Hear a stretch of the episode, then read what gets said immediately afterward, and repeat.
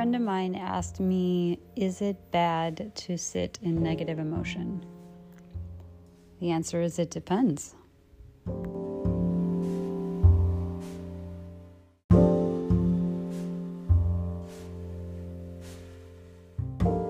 The body was uh, designed to manage stress and to bounce back when we feel stressed out. Um, uh, and negative emotion stresses the body. When you're talking about, okay, so let's say you say on a scale of one to 10, negative emotion, we have um, one is I feel uncomfortable, maybe. Uh, like, so this morning I, t- uh, I'm watching my sister's dog and I quick left the dogs, uh, my dog and her dog, um, and went to run an errand for about 10 15 minutes. Came back, and on my way back, my dog is a beagle. So, uh, Snoopy beagles tend to get into things. So, I puppy proofed before I left. Um, but again, I had this thought as I was coming back um, what if he gets on the table and opens up one of my bags or something like that? And then they get into something, and the worst case scenario happens, and somebody chokes on something or eats something that they shouldn't. We have to go to the emergency room, blah, blah, blah. That's an example of a quick thought that maybe brought some discomfort. Um, and then it skyrocketed, right? So, like, maybe that's a well traveled neural connection that I have um, experienced in the past which is true.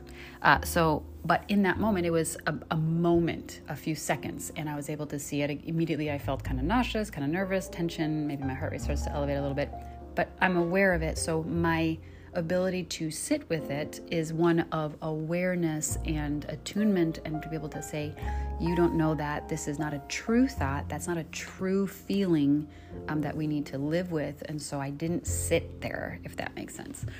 So, when you're talking about on the scale of 1 to 10, that was probably like a 1 or a 2.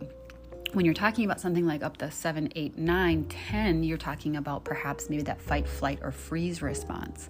So, that is going to be a really different experience than something that's like on a 1 or 2 or 3 um, on the scale of negative emotion and, and intensity. So, when you're in the fight, flight, or freeze response, that's a really different experience.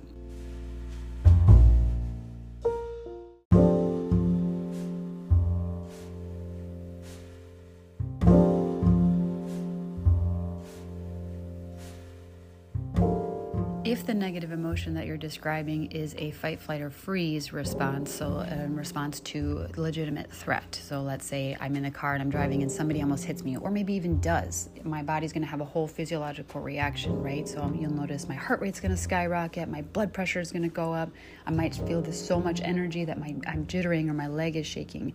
I might notice I'm kind of gasping for air, that sort of thing. I'm highly alert. My ears, my eardrums, and the ear canals are constricted, so I, I'm attuned to the moment. How do I survive this moment? And in that case, um, the body is a really different experience in the body. I'm going to have like between uh, probably 36 plus hormones that are released, one of them being cortisol from my adrenal glands, which we know cortisol takes between 18 to 36 hours to metabolize. When cortisol gets released, in this case of fight or flight or freeze, what we're looking at is um, it's like a, um, uh, an engine in a car that has turbo um, connected to it, and so it's overworking my organs. Um, it's putting everything on high alert, and it's all like if I'm working out, it's where every muscle is being used and it's being overused. It's being exerted in a way that um, maybe isn't typically common for my body. So when I'm experiencing this, we don't want the body to stay in that state. We don't want it to sit there in that negative emotion, and it can be harmful. Uh, research has shown that over 89% of illnesses can be traced back to chronic stress or to repeated stress, and not just stress like I'm getting an email with something that's maybe reminding me to do something I haven't done, or I have a deadline, or I missed my deadline, or or something like that. But in the sense of the stress of I got an I got an email that says that I'm losing my job and my family's livelihood is in danger. Those types of things. So is it bad to sit in negative emotion? It is not bad to observe. Uh, without observing, our body is uh, not able to find the resource and rest and support um, that it needs. So, observing emotion is very different than sitting with and being stuck there. There's nothing to be afraid of in terms of negative emotion arousal. In the body. When we look at feelings wheel, we, we can very clearly see that the capacity for negative arousal is much higher than for positive arousal. Of the six to seven primary basic emotion, there's going to be, I think, I believe, five uh, negative ones. Um, so there's nothing to be afraid of when you notice and observe that a negative emotion is coming up. One of the things about growing up uh, as human beings, we have caretakers um, in those first you know, however many years. Um, and the first three to seven years are so in, um, important in terms of what's called co regulation. And co regulation is where my nervous system is um, so deeply connected with other nervous systems. And in particular, the, the heart rate. So, like if I'm, a, you know, a two year old and I'm with a caregiver, a parent, or a caregiver, that heart rate of that person is going to regulate mine. So if theirs is elevated and they're anxious or they're angry or they're upset, um, my heart rate's going to uh, connect with theirs so that we can be in sync or be joined or connected. And over time, as we develop and grow, um, ideally that caretaker moves from a external being to an internal regulatory system. Um, if you've ever heard the statement that uh, anxiety is a contagion, well, that's kind of harnessing this co-regulatory or co-dysregulation that the nervous systems uh, allow for in social settings or in, in relationship.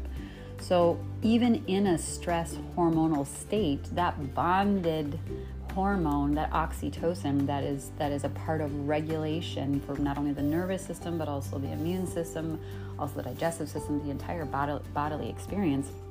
That co-regulation um, is is that that hormone of oxytocin is also released even when we have a stress response. And the reason the body does that is so that it will move you towards safe spaces, towards safe relationships that will help you to regulate and bring that uh, that body back into a state of homeostasis or a state of balance or a state of calm. So that you may have heard the term rest and digest. So even when we experience things like a state of uh, fight, flight, or freeze, the body is always going to move toward balance and homeostasis. So there is nothing to be afraid of when we experience negative emotion.